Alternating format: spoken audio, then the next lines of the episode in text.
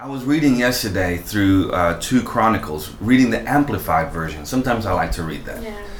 So I'm just going to read this. And there's a couple bits that stood out to me, and I thought this could be another one of our themes for the week as we go forward, right? And it's about cravings what we crave and what we can't live without. And uh, in 2 Chronicles chapter 7, um, and I'm going to read this out from the Amplified Version, verse 11 to 22, I think. I, I've got it here. So, so this is like a, it's a, like a double hitter. It's like God's promises and a warning. So it's like there's a, a two two sided coin. You know, it's like a double edged sword. So there's a promise and a warning mixed in this. And I thought, okay, I like the promise bit.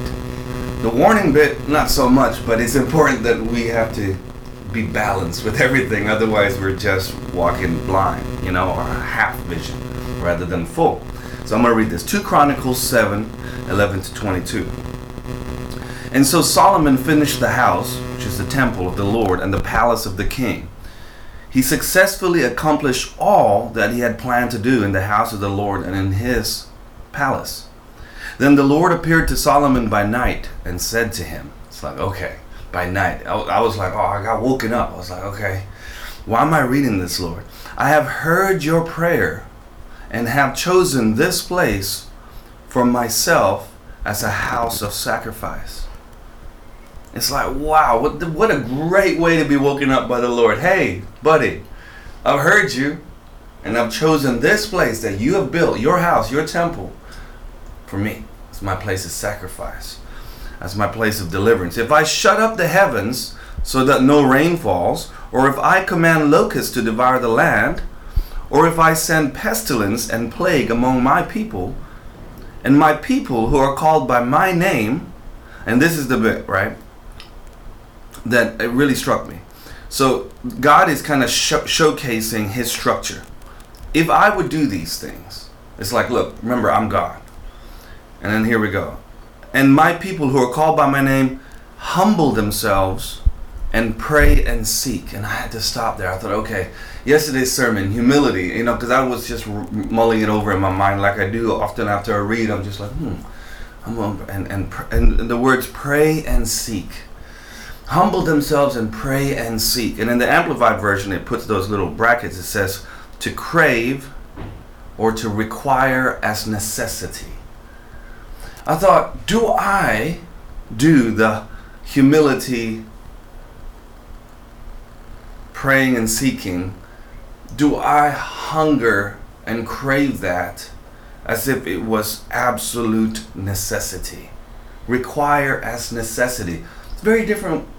You know, it's like God said, if my people, which we are, He said, I've chosen your temple, so you belong to me. You'll see later on about, I put my name on your house. That's actually in this same section. And he says, But if you would crave me, as if it's necessity. I thought that's a that's a different perspective for us this week. And I want to encourage us. I'm encouraging myself to go, can I crave prayer and seeking the Lord for the Lord's sake as though it's a necessity? Not just a good idea, but I can't live without it. You ever had cravings? You wake up and you're like, man, here I'm often craving salt and sour mangoes. We get somewhere and I'm like, I need salt because I'm just, it's like an Asian thing and ah, and I crave it. It's not really a necessity, but I do crave it. And my body thinks it's a necessity. It's like, I, I need this, I need to replenish. Think about any craving that you have for a meal, maybe something you haven't had in a long time anything like that. Food is a great test, right? But do we crave praying and seeking? He said, If my people who are called by my name humble themselves, do we crave humbling ourselves as though it's a necessity? See, it's a very different perspective. It's like humbling yourself like a good idea. This will give you safe passage. This will make you a good person. This will make you a good leader. It'll make, make you a good disciple. No, no, no, no. These are necessities. this isn't uh, it's that double-edged sword. If you want my blessing, here's the warning. Now here's the hard bit. Humble, praying and seeking as a craving and necessity. How do you develop a craving? By repeatedly eating that thing, right? You get a habit. We don't crave something we're not used to or haven't had a lot of or see something in others around us. We can crave that. Say, man, I want a piece of what James has. You know, I want a piece of what Leanne has. The way that they do X, Y, and Z. I crave that in my own life. It's a necessity for me, for me to be who God has called me to be. So let me read that again. And my people who are called by my name humble themselves and pray and seek or crave and require as a necessity. Pray and seek my face and turn from their wicked ways. So after you have a humbling craving, like that's part of my DNA, we need to repent from our wicked ways. What is that saying? When we're not craving and seeking the Lord in that way, we need to repent. Because God says, I am the bread of life. Those who drink from me will thirst no more. I am your source of life. Mm-hmm. And I've got to admit, for myself, I'm not craving it in that manner all the time. There are seasons when I feel like I got nothing else but that. But then there are seasons when we can just kind of go into cruise control. We're, we're filled with lots of busyness of life and all of those kind of things that I know we've all discussed. Because this is what he then says. So when you pray and seek and humble yourself, seek his face and turn from their wicked ways, then, then I will hear them from heaven and forgive their sin and heal their land. Forgive their sin and heal their land. It's like I'm going to bring you into the promised land. But these are these are the foundations, the requirements. And I thought this week I want to be that. I want to crave and seek the Lord as though it was a necessity. How can I create that in my lifestyle? Because it's a lifestyle to crave things, right? You either break bad craving habits. So, man, I need to stop eating pig fat or something, you know, pork cracklings. You know, stop that, Henry. And, uh, you know, or you crave something. I need to learn to create a good taste for vegetables right? I want to be more like Leanne and James who eat vegetables all the time. and they actually crave that stuff. Well, how did they crave that? Because they've repeatedly done it. They've reprogrammed their taste buds to say, no, I'm, I'm, I miss that good stuff. So let's reprogram our hearts because humility is a heart thing. Humility to bow, to submit ourselves to God is a heart issue, not a head issue. So I thought, man, I want to create a habit that creates a necessity to be craving after those things. Right? And I thought, what a great way, because we are all so busy this week. We're all believing in faith for so many angles, but for one vision to take this city.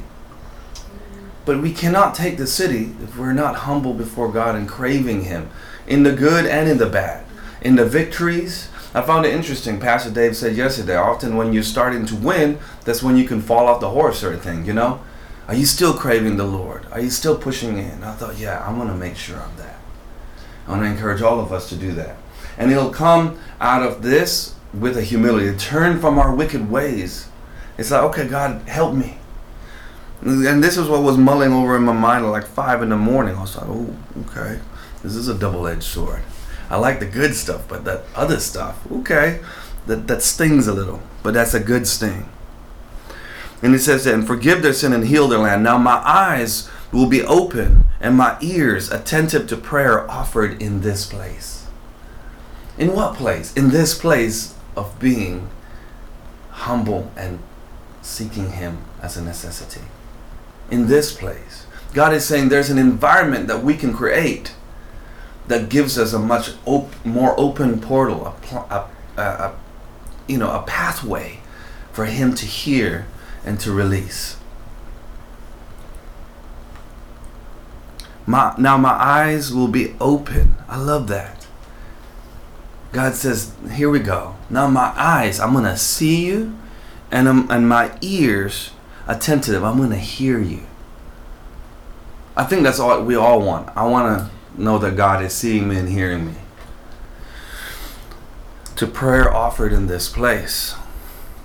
For now, I have chosen and sanctified and set apart for my purpose this house, that my name may be here forever. And this is what we spoke about before. And my eyes and my heart will be here perpetually. So to get to that place, if I got my name stamped on it, God is saying, prepare your hearts. Do you crave me this week? Crave me in the level that's like, I need this. It's either life or death. I'm either going to make it today or I'm going to crash if I'm not craving after the Lord, praying and seeking. As for you, Solomon, if you will walk before me as your father David walked. So we have our spiritual fathers that we can read about. We have one another, right? And do everything that I have commanded you and observe my statutes and my ordinances. Then I will establish your royal throne, just as I covenanted with your father David. And then later on in this chapter, in these verses, he talks about when you turn away from his commandments. And I thought, man, I, I don't want to be the latter part of this story. Where, where he basically says, if you turn away from my commandments, I'm going to paraphrase here, people are going to walk by and say, What happened to your house? That's basically what the, he's saying. It's fallen apart, it's crumbled in on itself. I thought you were a man of God. I thought you were a woman of God. You see, there's this this danger is for those that are following after the Lord. There's a danger and a warning that he's saying, you know. Uh, he's saying uh, as and as for this house, if you would turn from my commandments, and it's going to go to this verse. This is the flip side. As for this house, which was so exalted, it had God's name on it had His eyes, His heart, it had the sound of heaven in there. Everyone who passes by it, there's a visual record. Just like we are on media. We are so high profile. It's like everyone's watching. Now what? If we don't put these things into action, but every day, you know, everyone who passes by will be astonished and appalled. Like, oh my goodness. And say, why has the Lord done thus to this land and to this house? Then people will say it is because they abandoned the Lord and the God of their fathers, who brought them out of the land of Egypt. Again, it's like they forgot where they came from. Mm-hmm. Who brought them out of the land of Egypt and they adopted their other gods and worshiped them and served them. Therefore, he has brought all this adversity and evil on them. That's what people will be saying. But it was so highly exalted. God's name, his recognition, his blessing was on it. And I thought, okay, so I don't want that latter part. I don't like that. Not at all. I don't like that. You know? And I thought, well, okay, so if I don't want that, then I got to put into place. He says, I will be in this place when you act in this way. So I want to encourage us this week a simple word, but I think, I believe it's a foundation for us to walk fully. With every, every time we're in this room, we see vision we see one another. We are that vision. We are the vessels. We are that temple. Are we remembering? If all else, it, it, actually, if anything is taken as a way from developing a spiritual craving, that's probably the best way. Let's develop a spiritual craving to be humble, to pray and to seek the Lord as though it's a necessity, as important as air. Say, God, if I don't have you, I'm dead. That's a necessity. I cannot do this because then that takes away the, the greatest idol in our lives, which is us. Right? I am really wanting and needing you, God. Because I know that even if I have a little bit of success and I, I start to think that I can run this off my own strength, I've lost sight of what you call my temple to be, which is a place of what?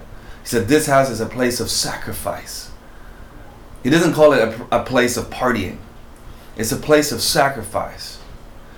Why? Because it's a place of humility. Our Father showed us that by sacrificing His own Son, who humbled Himself here on earth for us. And I'm like, wow, now that is what I want this week. And for the weeks to come and for the years to come. I want us to be marked as a people that craved seeking after the Lord, even in the business of new things, educational things, projects, doesn't matter. Let's make our foundation a place where God says, I'm going to be seeing and hearing you. That's a place that I can be. He's saying that's cultivate that environment in your house and I'll be there.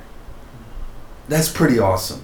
He's giving us clarity as how we, if we want God in our lives, we need to be humble before God and before man. Pray and seek. Crave. And I love that. Crave. I was like, man, I know I have cravings and they're not all good. you know? So I want to create a new craving habit and I want that to be my habit. As though it's a necessity. Yeah. So if you guys want to read that at some point this today, even 2 Chronicles 7 11 to 22.